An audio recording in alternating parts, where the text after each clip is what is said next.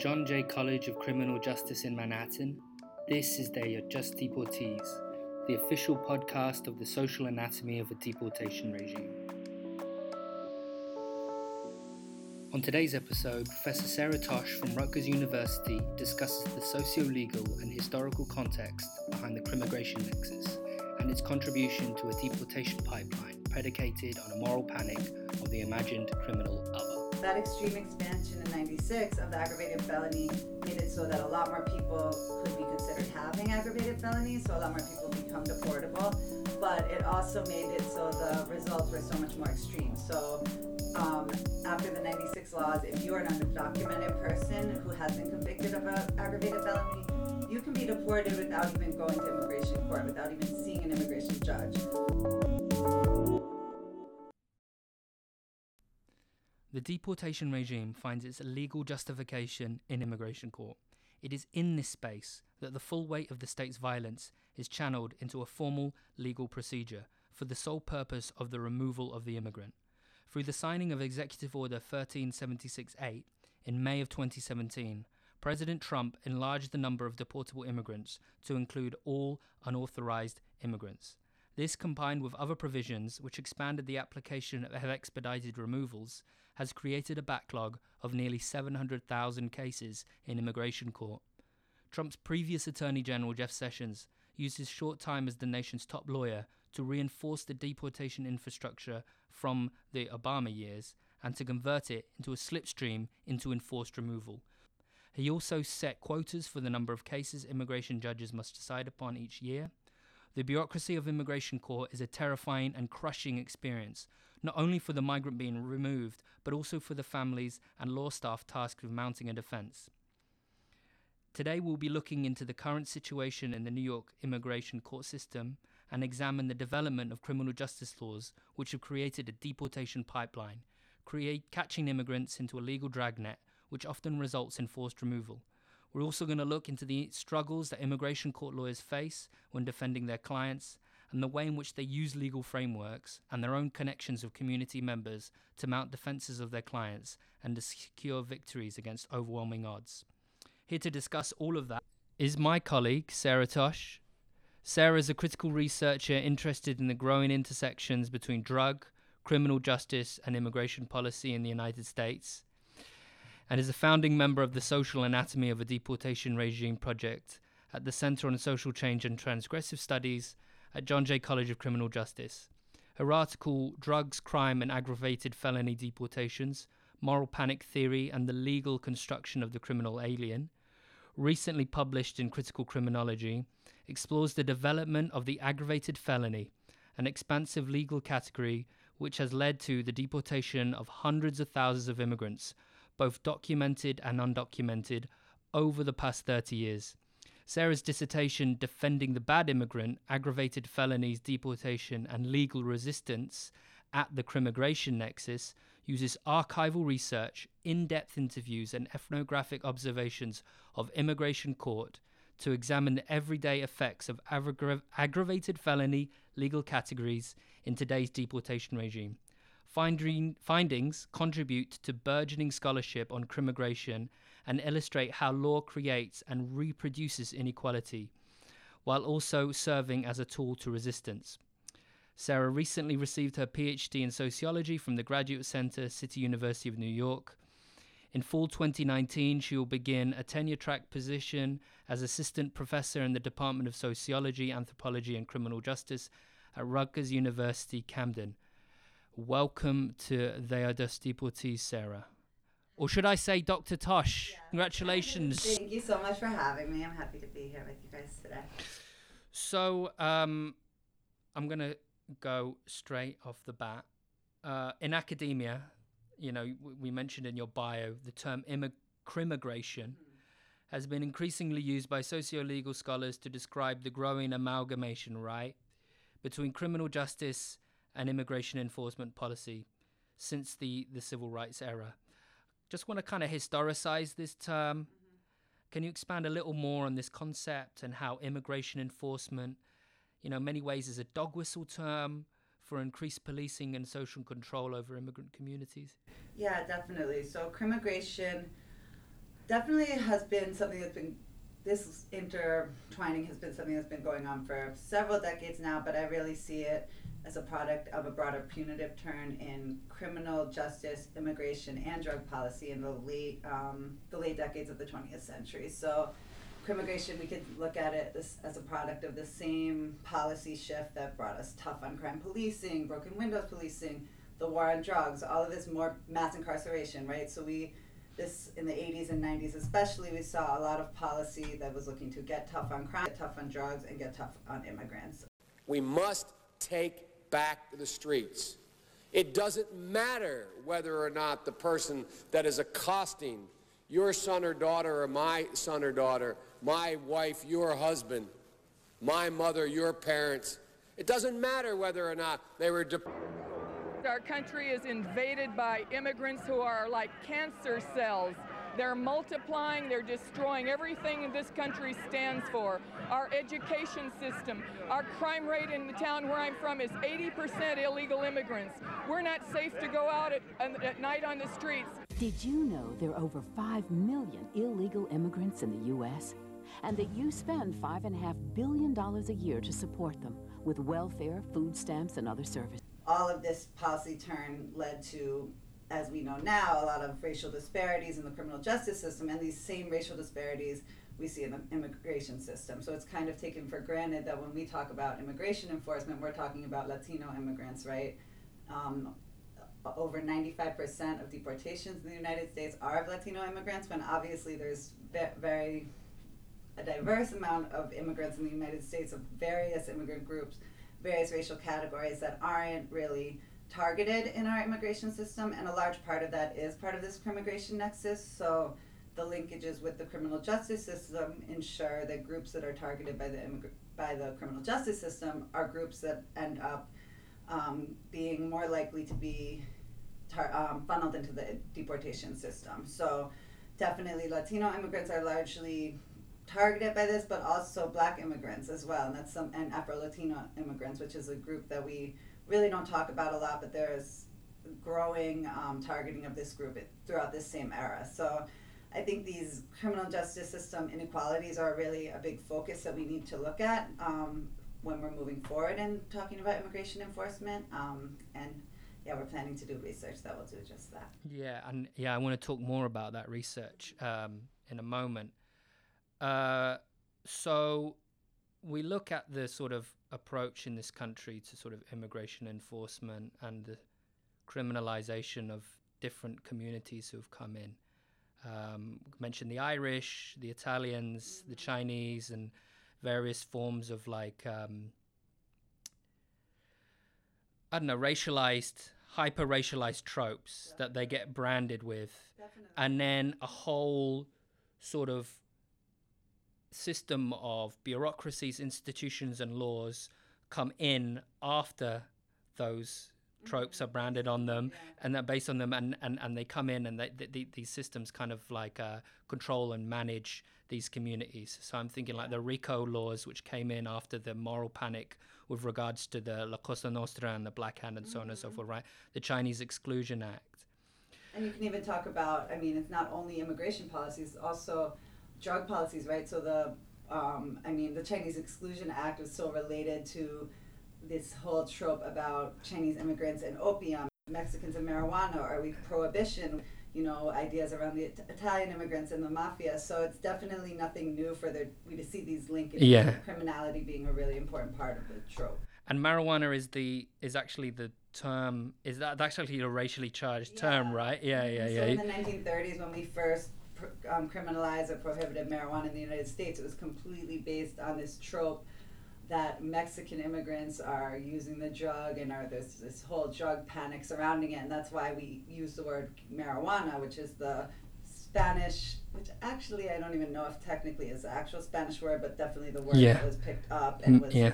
this word that sounded Spanish, so therefore it became what we call it now. So people are kind of moving away from it towards cannabis, you know. But yeah, definitely long history of this in the United States. But it is important to point out that even though we do have a long history of the criminalization of immigrants and this whole criminal alien trope and all the racialized um, things that go with that, this era is distinct and due to the extent of the criminalization, the extent of the detention, and the extent of the deportation. So, just like mass incarceration, you know, is since the 80s, 90s, and up to the present, U.S. it became the most incarcerating country in the world.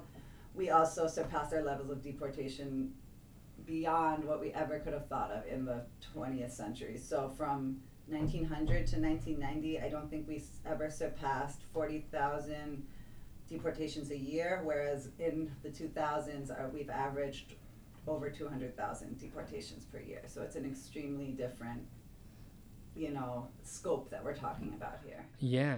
Just piggybacking off what you were saying with regards to marijuana mm-hmm. and increased um, incarceration rates. 1996, he plays the saxophone. he didn't inhale, apparently. yeah. Bill Clinton's in office, right? And yeah. he passes the 1996 Illegal Immigration Reform and Immigrant Responsibility Act, right? IRA, IRA, as, IRA, IRA, as, we, as you say, is an acronym.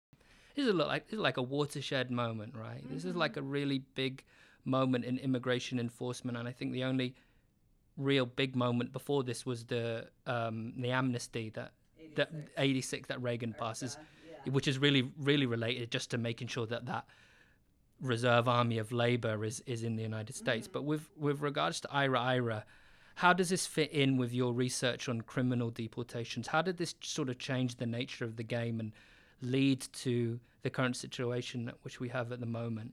So yeah, so 96 is extremely important. IRA, IRA, but also um, the Amer- AEDPA. I'm not even going to try to remember yeah. exactly the title of it, but those two big laws that were passed that year um, definitely was a watershed moment for immigration reform. I think it's important to note that a lot of the stuff that was really um, made full in IRA, IRA, and made full in 1996 were things that were kind of coming into play throughout the 90s. So, for example, the aggravated felony, which is what my research um, is on, is a really good example of this because it was a category that was con- um, created in 1988 by the Anti-Drug Abuse Act. So it was not in an immigration law; it was in a um, anti-drug law, right? And it, but it's an immigration category, right? So it created this category of crimes that immigrants could be deported for, um, both documented and undocumented immigrants. Um, the first, in the original manifestation, it's three crimes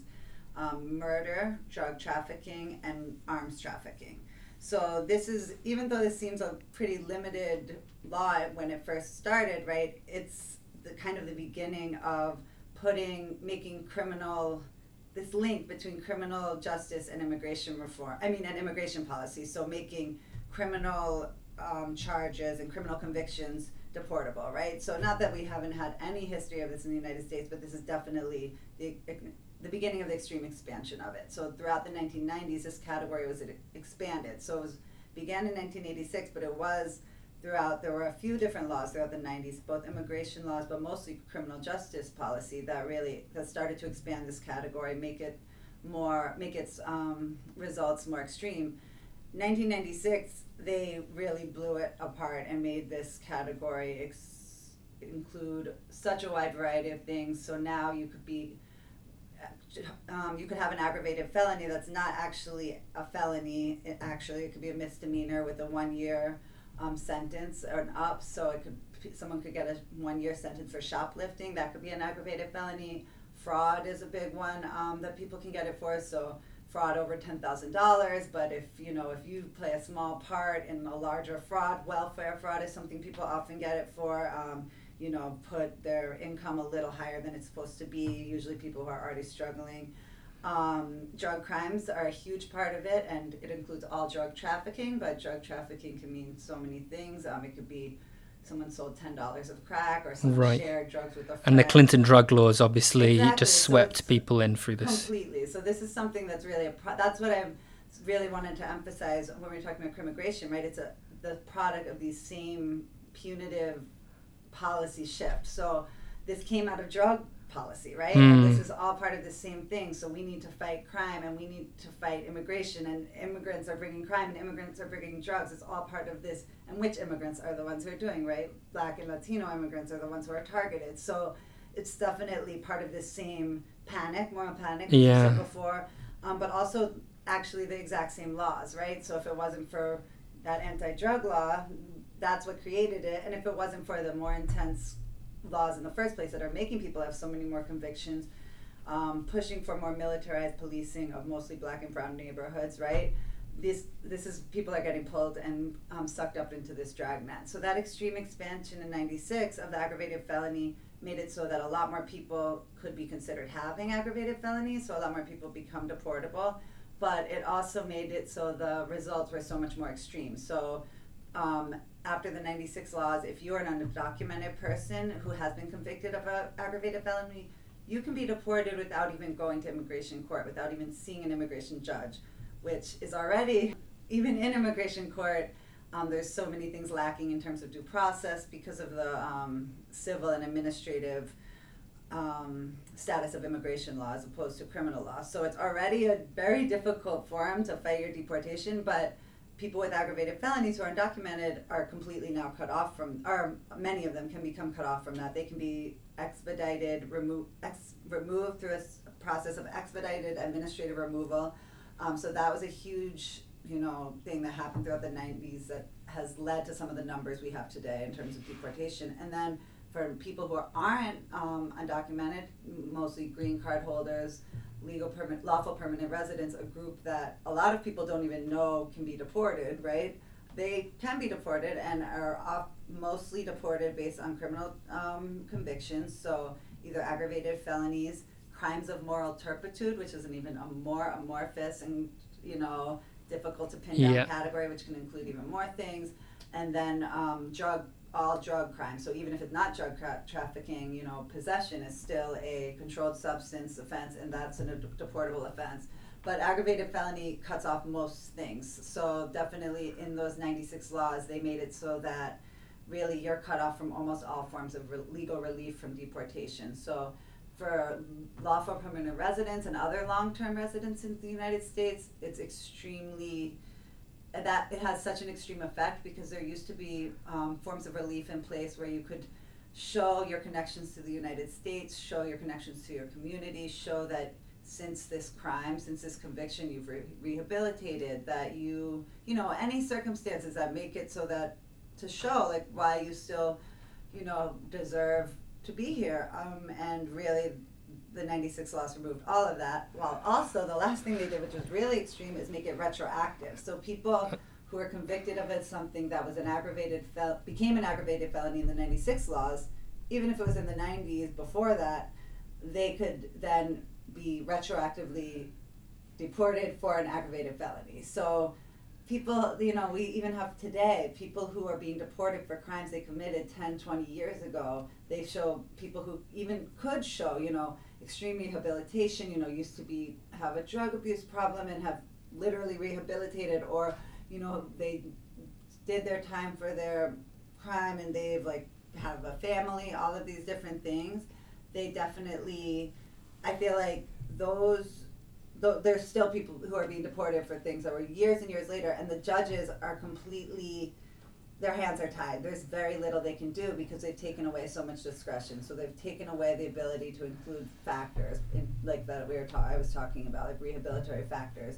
So definitely those laws had a huge effect for people with criminal records um, and throughout the 2000s we saw extreme an extreme increase in deportation, and the 96 laws really have a lot to show, are a big reason for it. But it is important to note that they are a culmination of policies that were already going In motion, yeah. 90s. yeah, definitely, and also just a policy environment and a rhetoric Yeah. that really penalizes people with criminal records. I feel that with Clinton and the drug laws and the punitive immigration laws that came about in the mid 90s, I feel that he looked to his predecessor, you know, not his predecessor, but previous Democratic um, presidential candidates or nominees, um, like Dukakis, right? Who got absolutely wiped out by Bush because he was presented as being someone who was soft on crime because of a The Day release controversy. And Clinton and his campaign team saw that they needed to drag the party further to the right on law and order, and so they responded with these really harsh, harsh, harsh uh, laws, right? Yeah. And then Bush comes in and he st- he implements an increase in workplace raids. You know, this this increases Yeah. w- with Bush, and then Obama comes in and he goes even further to the right than Clinton, right? Uh, and now Trump comes in and he so every time pro- so-called progressive forces in the country go to the right on on immigration uh, enforcement, um, um, Republican administrations which follow them even push the envelope even further to the right. And so this is a question I often in my, my classes, a, a student will say, well, they've broken the law. It doesn't matter how much weed they've got. It doesn't matter how many turnstiles they've they've they've they've, they've jumped over. These are the laws of the country, and they, they should leave. How do you sort of respond to that? Like these these critiques that actually we should just be, even even no matter what laws they've broken, they sh- they should still be removed For being undocumented. for being a yeah I mean, I think so. Just to say uh, one thing back to what you were saying about um, this kind of shifts that we've had. So Clinton coming in, I think it's important to remember it's not just right the president that's in power, and I think it's these bigger forces we were Yeah. talking about. So this moral panic and how did that affect the conversation and this punitive shift we're talking about. So I think.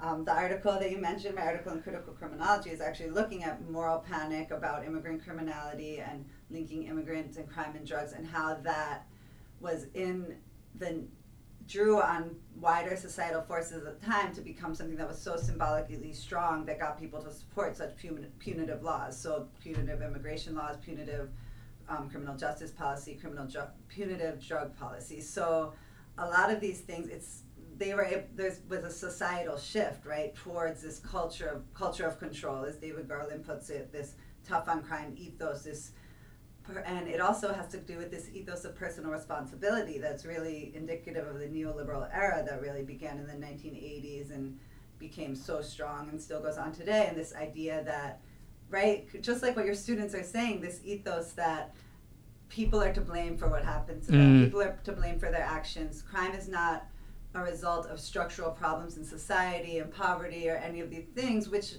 before this and up until the 1970s really there was a more rehabilitatory rehabilitatory model of um, criminal justice, right? And the this idea that still there was some basis, and even when it came to immigration policy, there was more of a focus on amnesty and you know what are people the people are fleeing difficult situations we need to give them asylum families being reunited and the 86 IRCA was like at least somewhat pretended or seemed to be aimed at things like that and that was much more of the national climate and really we had this such an extreme shift throughout the Reagan era and throughout the 80s and 90s where there was such intense support for more punitive policies and this idea that people are to blame and that people you know if someone commits a crime I don't care what you know poor neighborhood they live in or what conditions they're fleeing you commit a crime that's your fault and you deserve the punishment right and you deserve extreme punishment whether it be incarceration or you know life in prison for a drug Yeah. crime or deportation Deportation, right, lived in your whole life so I think that it's definitely a wider mental shift and Yeah. also what became politically viable so it's not just Clinton, yeah, they the Democrats, Clinton and the Democrats in Congress, right? Or these laws are these laws were passed, um, right, in a Democratic Congress, and you know, so I, although I'm not, I don't actually know if in '96 was Democratic or not, but throughout the 1990s, there was definitely people, Democrats and Republicans, bipartisan support for these laws, and the biggest thing that I really think it's important to remember is. And this has a lot to do with Obama as well, but this good immigrant, bad, bad immigrant binary right yeah drove both political the political conversations on Mhm. topics. So for the Republicans or people who are more conservative are like I mean like we see today with Trump more kind of everyone has this idea that immigrants are inherently cri- criminal and that therefore we they all you know are suspect and we need to deport in mass numbers. But the other side of that isn't saying no, immigrants are not criminals. It's saying oh, some immigrants are criminals and we need to get rid of those ones, right? And I think that that's really what has driven the immigration. That's what has driven the policy that we've ended up with. So this fighting from this basis that immigrants who are criminal in any way or have any criminal record should therefore be deportable is a big statement in a criminal justice system of our size and extent where we have the most incarcerating country in the world. There's so many people who are wrapped up in our criminal justice system. I mean, and even people who aren't wrapped up in the criminal justice system, we're all breaking like everyone. Exactly. I mean, you can law, right? you you can get deported for carrying an amount of weed which you could actually be smoking legally, maybe a state over in this country, right? Yeah, yeah. deported For, you can technically be deported for legally working in a dispensary in a state where weed is legal. Immigration laws are federal, so that's that's actually a huge. I mean, drug. It's hugely upsetting, and I think something that we really Just the contradictions are just yeah, mind-boggling. Yeah. People really want to think like, oh, the war on drugs is ending. You know, we're legalizing marijuana. Everyone can smoke.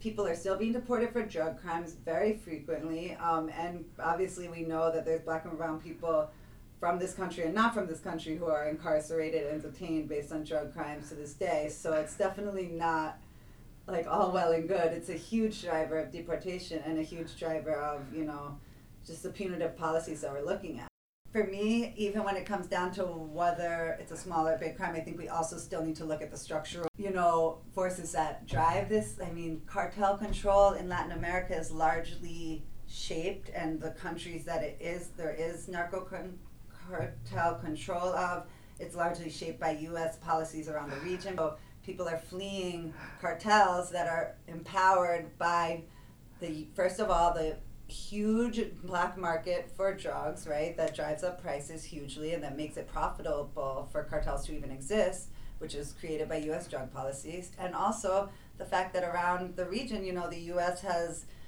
wor- used drug um, interdiction and drug policing around the region really to interfere a lot with the things that are going on in other countries. And they've used it's not the only thing they've used to interfere in Latin Hmm. America and the Caribbean, right? But it's definitely one way they have. Definitely. Uh, we're seeing the results of that as people are fleeing narco con- control and then are ironically coming to the United States where they're then can be deported for, you know, there's people who are forced to carry drugs over the border because of cartels, right? That the U.S. has in some ways empowered, and then they are Absolutely. the U.S. and are deported and are exempt from asylum and are not because it, that's considered an aggravated felony, right? So you are cut off from asylum. You're cut off from all of these things that are put in place to help people exactly like that.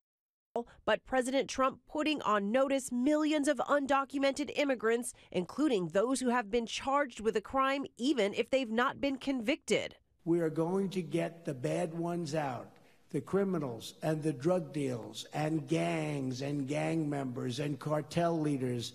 The day is over when they can stay in our country and wreak havoc. It's extremely ironic and extremely cruel policy. I mean, the you also see people who are deported after cooperating with the U.S. government. So people who cooperate with U.S. drug enforcement and get, you know, let's say someone. I mean, not just say let's say. I sat in for my research on case after case like this, where you see people right who come from who worked, you know, did some low level drug dealing, whether it was here or in their previous country, then were convicted of a drug crime, right? Served their time, cooperated with the US government, and, you know, were able to indict higher up cartel people, sometimes very high up cartel people, and then are facing deportation in the United States and are often deporta- deported back to places where they're going to be killed for cooperating. So it's an extremely mind bending system, and it's something when I came into it and started observing this type of thing, I wouldn't have really believed. And it's something that you see, and like the fact that someone cooperated with one branch of the U.S. government and then is being deported to most likely their death if you're being deported for being a snitch where there's complete cartel control you know i mean where the poli- these are in certain places you know places like dominican republic mexico the cartels are the governing force right? And the police is completely wrapped up with it as well. So people are being deported to situations that are definitely extremely dangerous. So it's you you see the way these things intersect right? So drug policing and drug policy is then intersecting so extremely with immigration policy in but the immigration system does not recognize that and doesn't doesn't take any there's no leniency based on that. So it's extremely um, yeah it's an extremely fraught situation definitely. One of the one of the protections, right, that undocumented migrants are supposed to, or not supposed to, but one of them, one of the protections that they are seen to enjoy in urban centers like New York, Chicago, LA, uh, which have predominantly, you know, uh, well, these cities have predominantly um, um, democratic mm-hmm. legislatures yeah. and, and, and mayors and, and, and policymakers and so forth is this concept of sanctuary, right? Mm-hmm. This, I, this, this concept that local law enforcement will minimize, and the, the, the, the, the emphasis is on the term minimize, their engagement with federal immigration enforcement agencies like ICE, Immigration and Customs Enforcement. Um, uh, and, and, and this is this is supposed to lead to, to, to, sort of a sanctuary space, particularly when the government comes in, that will be more hell bent, shall we say, on removing as many people as possible. To what extent is sanctuary in New York, in particular? To what extent is it an adequate protection? Yeah, so I think one thing that's important to remember is I think we think sanctuary city is like some um, actual label that you know you have it means you do this this, mm. this this sanctuary i mean it's more of an informal label obviously it means it has a lot of like political meaning and it's there's a whole movement around it and all these things but really what it means is that it's a city that is in some way has certain policies in place to protect immigrants it, that could mean a whole vast amount of things right? so when fox news says sanctuary cities are overrun with uh, criminals and gangbangers and yeah. whatever.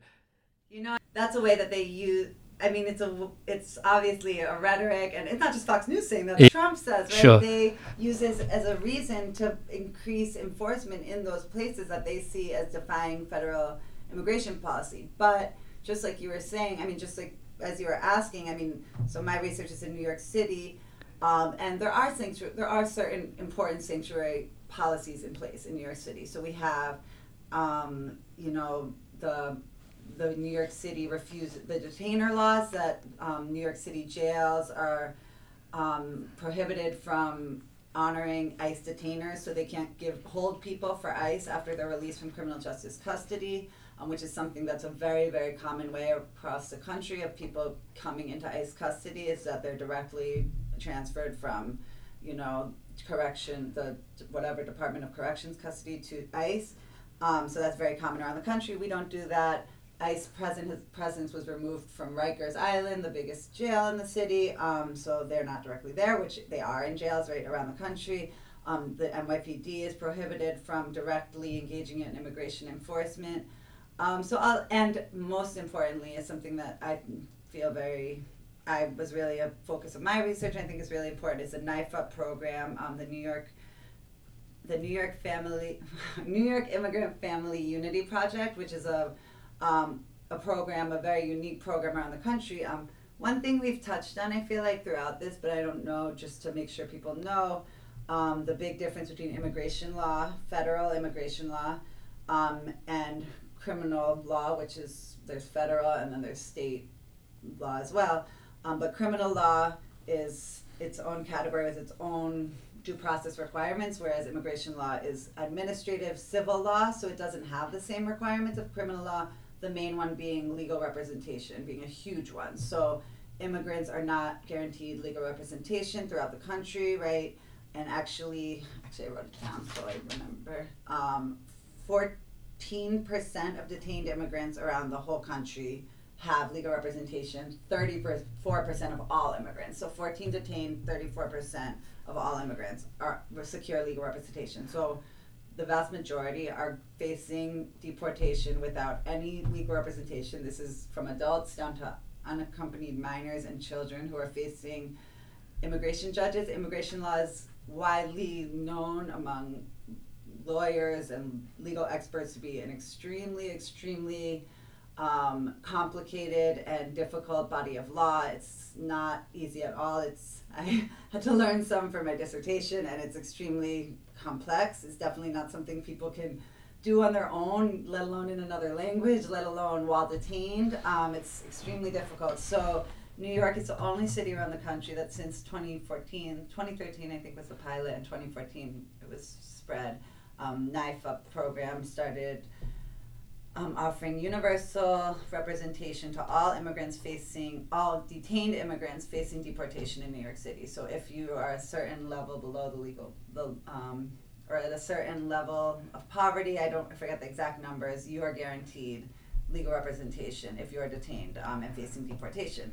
So since this program was put in place in New York City, NYIFUP lawyers have seen 48% success of defending against people's deportation compared to 4% success in pre in the similar cases in the same court in previous years. So it definitely makes a huge impact. I think that's one of like the big calling cards of New York as a sanctuary city having this program. But still, these things only mean so much for immigrants' with criminal records. So the detainer laws policy is that you can the um, New York City jails will not hold people and directly transfer them to ICE, mm. Um, or hold people like and wait for ICE to come pick them up. So that applies, but only you, New York will not. So it's called a detainer. ICE issues a detainer, detainer request. Then, yeah. Yeah, and then they say whether they're gonna. So they will not honor detainers from ICE except for people on a list of 170 serious crimes. It's very expensive. I don't know, like 170 crimes. I don't know. Dr. Tosh did air quotes there on serious. Uh, yeah. You can go check out the list yourself. It, it includes a lot of things. Moral turpitude, I think, is on there, yeah, right? Yeah. Yeah. turpitude. So a lot of things that would be considered aggravated felonies. And NYIFUP itself, right? So our progressive mayor De Blasio tried to two years ago, I think, to remove NYIFUP funding for people on the list of 170 crimes. Oh, so Bill, Bill, Bill, yeah funding, you know, legal representation for people on that list, right? And it's a universal representation program. That's the whole point. That's yeah. why it works. That's why it's effective because otherwise these are cases that will not be taken by other legal providers. So it's definitely this good immigrant, bad immigrant thing still comes into play even in these policies that are really put in place to protect people with criminal records, right? So that's a big New Yorkers, right? In New yeah. Yorkers who've been here for decades in many many. Absolutely. Yeah, I, half of the, I grew up in Brooklyn. Half of the kids I went to high school with were like green card holders. Yeah. A lot of people don't always want to change their. That's uh, crazy to think, but a lot of people don't want to be U.S. citizens, right? Attachment to the country they came from. Sure. People don't realize people don't even realize that that's something that could happen to them. So, definitely affects a wide variety of people, and I think but I think what's really important is even despite all of these sanctuary policies, those are policies that are affecting the immigration system, right? We need to look at our criminal justice system because New York City is still right the home to the largest police force in the country, yep. testing ground for all sorts of militarized policing tactics, mm-hmm. um, and has been, you know, broken windows policing, which is the focus on small quality of life crimes, so like drug possession, mm. you know, um, turnstile jumping, yeah. little things, right? People being picked up for public drinking, right? I was just, I went to immigration for, for someone who was being deported based on a previous crime and he had been picked up and brought back into the system based on public drinking, right? Drinking outside his building, which I have a feeling, and actually I don't have a feeling. I know for a fact they're not picking up white people in Park Slope for drinking yeah. their stoops, no, right? yeah. I mean, or drinking in the park, yeah. drinking wine, right? This is, you know, he's a Dominican man in Washington Heights. Yep. And, you know, hanging out outside his building with his friends, right? So this is definitely the way our criminal justice system works, whether we are a sanctuary city or not. It's putting people in in the crossfires of immigration enforcement. So there's still an extreme. It's, it's part of this same you know mechanism that's ter- that's picking people up, and that's the still like throughout the country. I mean the majority or the most important way I from my research is really how it seems it's the most important way that people are brought into the immigration system is through criminal justice enforcement. Is really a super common way that people are brought onto the um, you know brought into like even the scope of ICE or even brought into their attention right? So people can be living peacefully for years right? And then it's that criminal justice contact that often is the thing that brings them into ICE's purview. So I think in New York City, that's a huge problem that we need to address. And I think that recently you have seen, we have seen a lot of advocacy in New York um, that's really paying more attention to these issues. And I think there's some extremely, um, you know, organizations that saw this happening since 96 and really got out ahead of it in New York City, which is largely why we do have some of the sanctuary policies we have. So like NYIFUP, and other things like that were really the result of advocates in New York City who saw these connections. So organizations like Immigrant Defense Project has been incredible. Like they, I mean, their founder who was a legal aid lawyer who when the 96 laws hit, he saw how much those laws were going to affect his clients. He was a legal aid criminal defense lawyer and saw how much it was going to affect his clients and then, you know, started this organization that now really has been the leader in, on a lot of these issues. Um, and Families for Freedom is another one of like families coming together and saying, you know, you're taking people from our communities based on this criminal record that's that's based on an extremely racist and you know militarized militarized criminal justice system. So I think New York has definitely been on the forefront of advocacy that's led to some of the things we have today, but there's still a big fight and I think even the progressive politicians, air quotes again, are not always really fighting for these groups. And I think it's really easy to say, we're going to throw people with criminal records under the, yeah. you know, because why, like, if we're protecting anyone, why don't we protect the people who aren't criminals? But I think yeah. we really need to interrogate what it means to be criminal for anyone, but let alone this idea of criminal aliens and criminal immigrants. Yeah, and what kind of a society drives people to. Yeah, to and then do- also, like, what if it even more so I think for serious crimes, I think we definitely need to question like where is this all coming from on a bigger level, but Yeah. also for some of the minor things. Yeah, it's like, why- are why these is it even think- yeah, why is it criminalizing the- crime? or why is it criminalized for some people and not, And for, not- not others? for others, yeah. That that's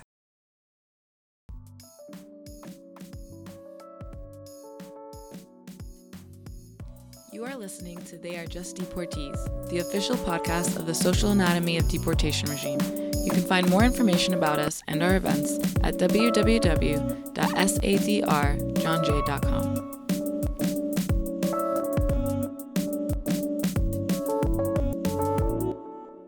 your research, um, which we've spoken about before, is this courtroom ethnography, right? You, you, and I, I feel the more I read your work and some of the work that Professor David Brotherton has been doing, you can sort of portion out uh, this country's the way it inflicts violence on the immigrant, and in, in this specific instance, the undocumented migrant. And there's the very visceral or and very criminal or the non or the documented. Oh, the undocumented, right? Okay, yeah, of course, yeah, yeah, exactly.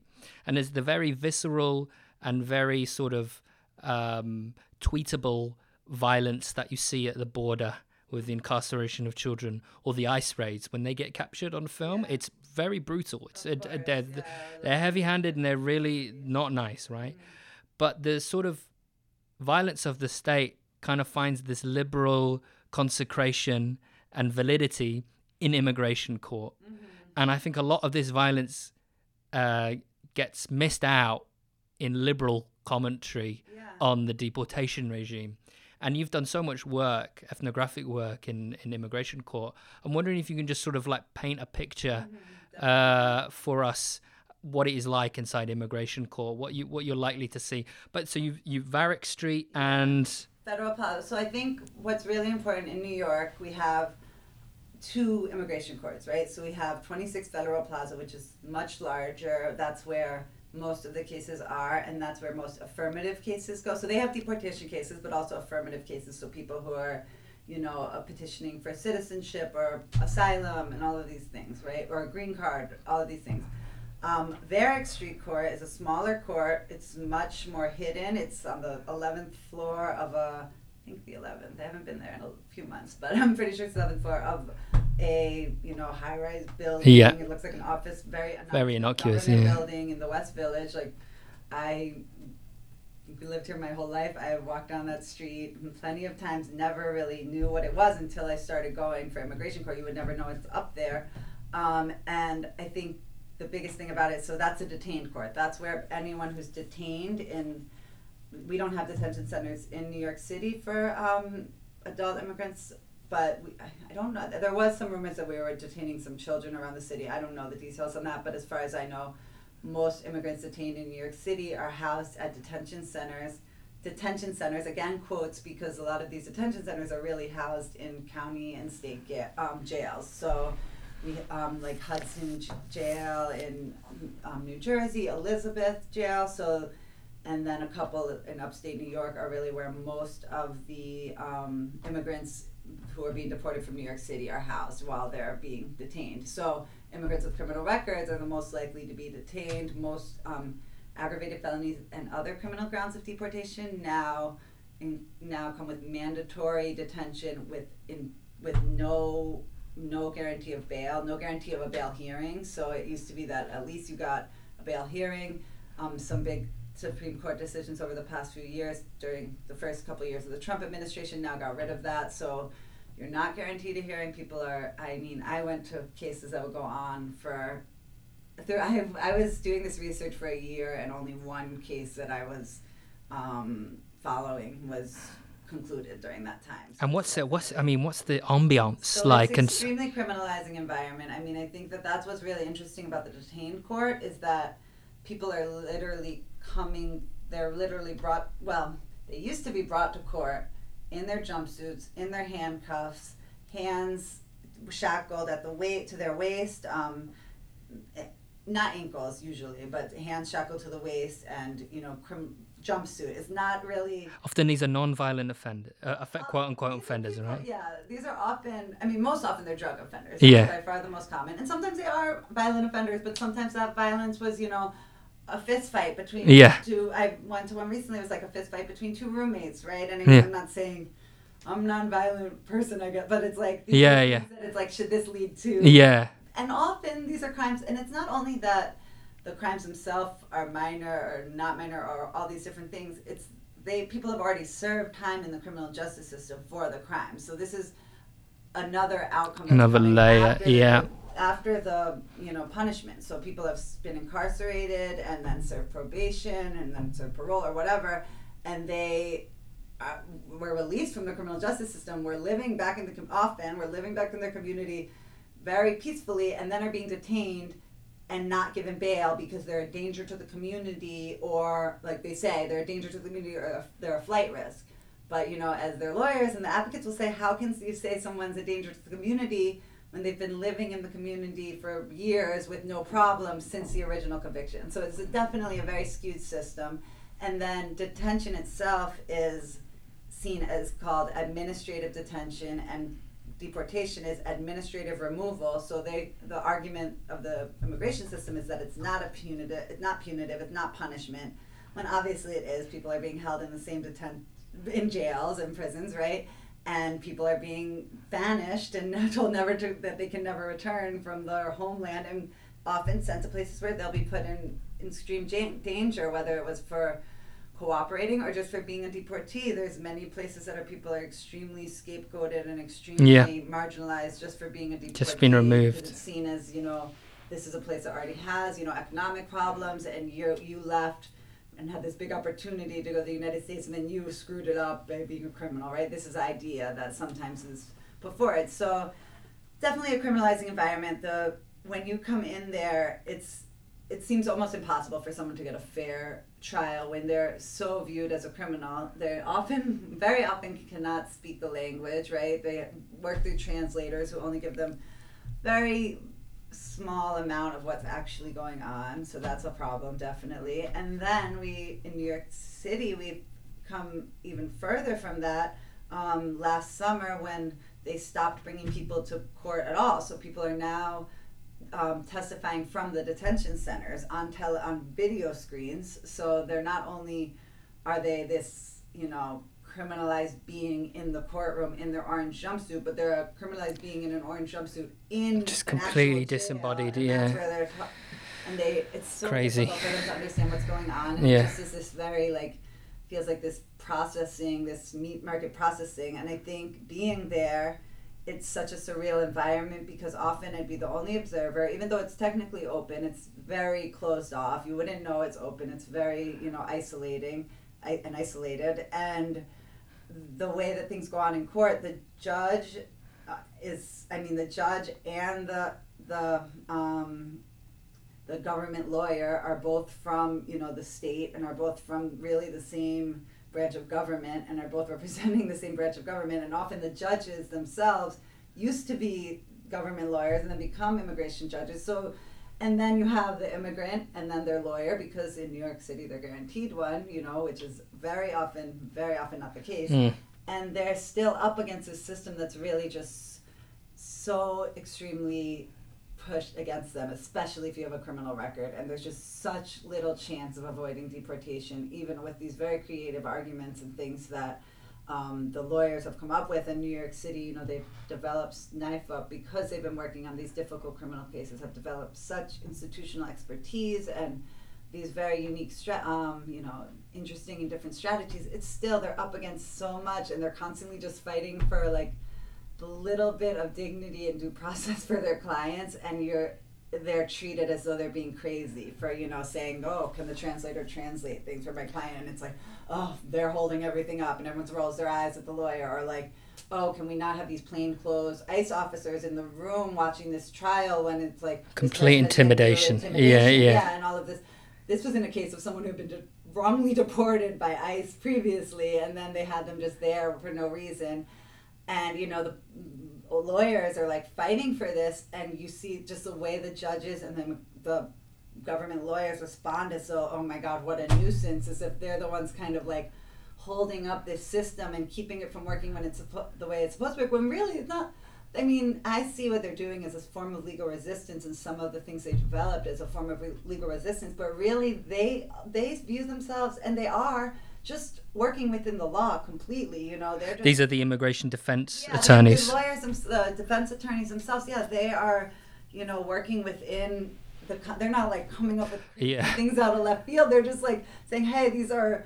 And honestly, these rights are already limited, but these are the rights yeah. that they are supposed to have, right? Not just like they're not asking for more, you know, they're working within what's given to them. And it's still this treatment is it's an extremely contentious environment and just this feeling as though like you're I'm sitting there. I I remember writing down like institutional gaslighting because it's this idea that like these lawyers are being treated being treated as though they're crazy for like asking something that's so normal and baseline and you know in other systems of justice in the criminal ju- justice system right you know these things these due process things that are and it's not like our criminal justice system is known for being you know fair. Progressive yeah. yeah so i think it's definitely it's a it's not what people would expect and it's something that i think need we need to observe more. I mean bringing people classes should go students should go um, researchers should go and civilians should go, but I do think that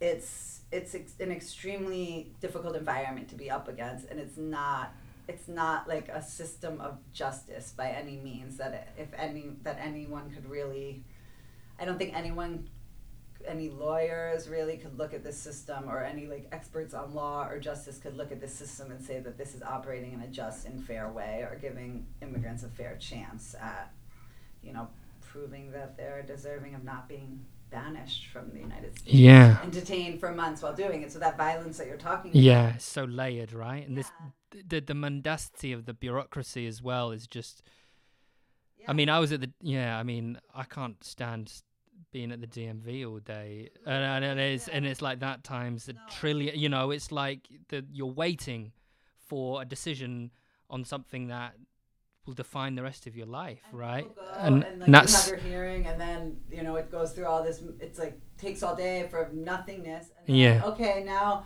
we can reschedule it for like four months from now for the next one, and it's like okay, four months from now we're all writing it down, and it's like okay, but this person's going back to detention for four months. Yeah. You know, and they've already been detained for six months, and then they're going. You know. Exactly. Yeah. So it's extremely.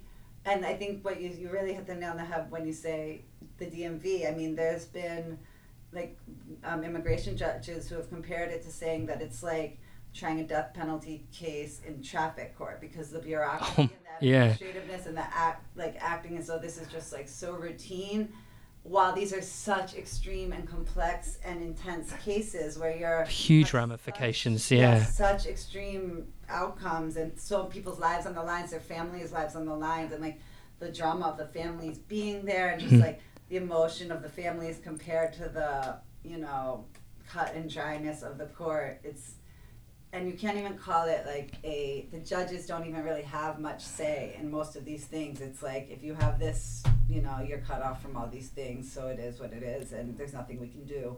Um, so yes it's definitely a depressing well i don't want to yeah. i want to i want to finish soon but i don't want to finish on such a negative note. I want to talk more about a lot of your work on legal resistance because you mentioned it just a moment ago. And I'm wondering, under the current administration, you know, the last Attorney General, Jeff Sessions, was hell bent, right, on just piling quotas on immigration court judges and just rolling back 20 or 30 years of asylum law, basically. Mm-hmm. I'm wondering how immigration court lawyers, and when I read a lot of their testimonies, it's really incredible the kind of work that they do and the extra work miles that they go for very little. Very, very little money in co- comparison to what a lot of their contemporaries are probably doing in mergers and acquisitions or whatever, right?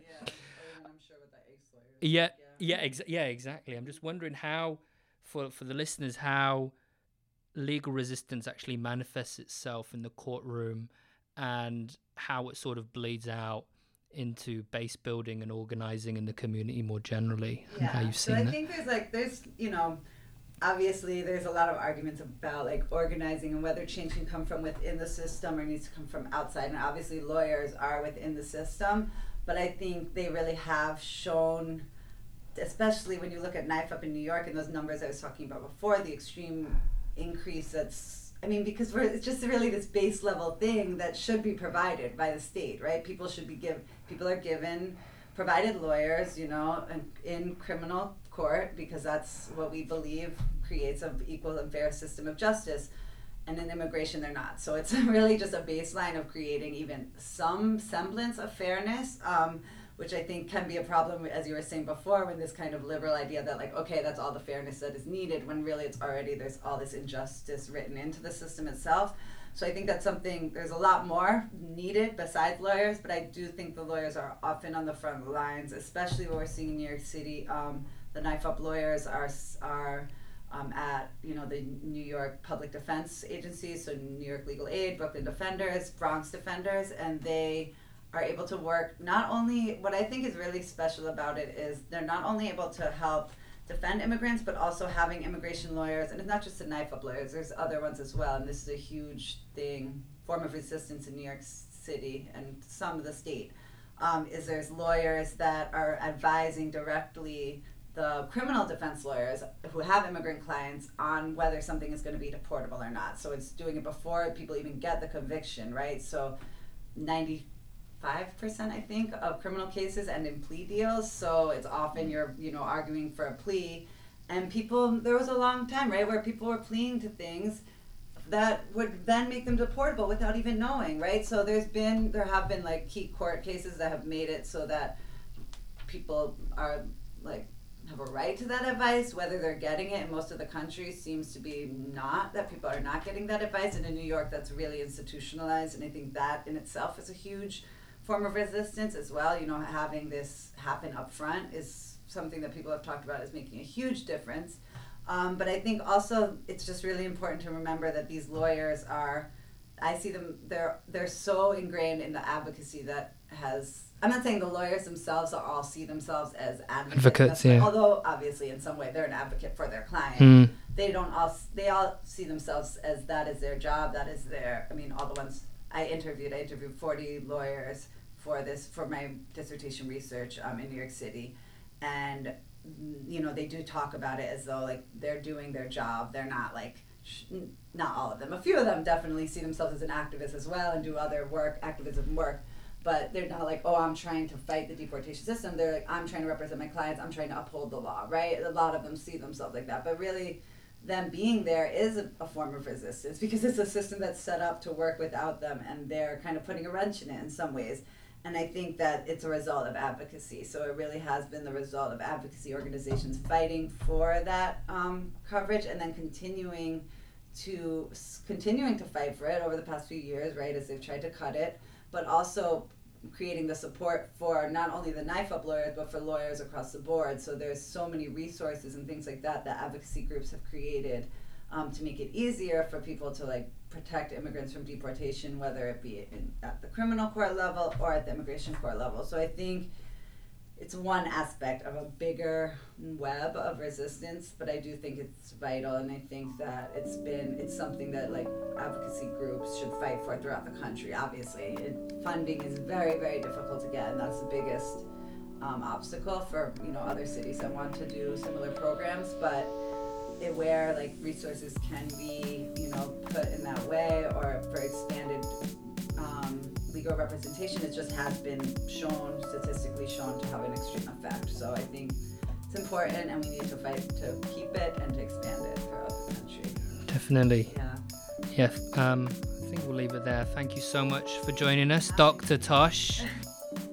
That was our show. They Are Just Deportees is the official podcast of the social anatomy of a deportation regime at John Jay College. I was your host, Nick Rodrigo. Financial assistance for this podcast was provided by the Office for the Advancement of Research, John Jay College. We'll see you next time.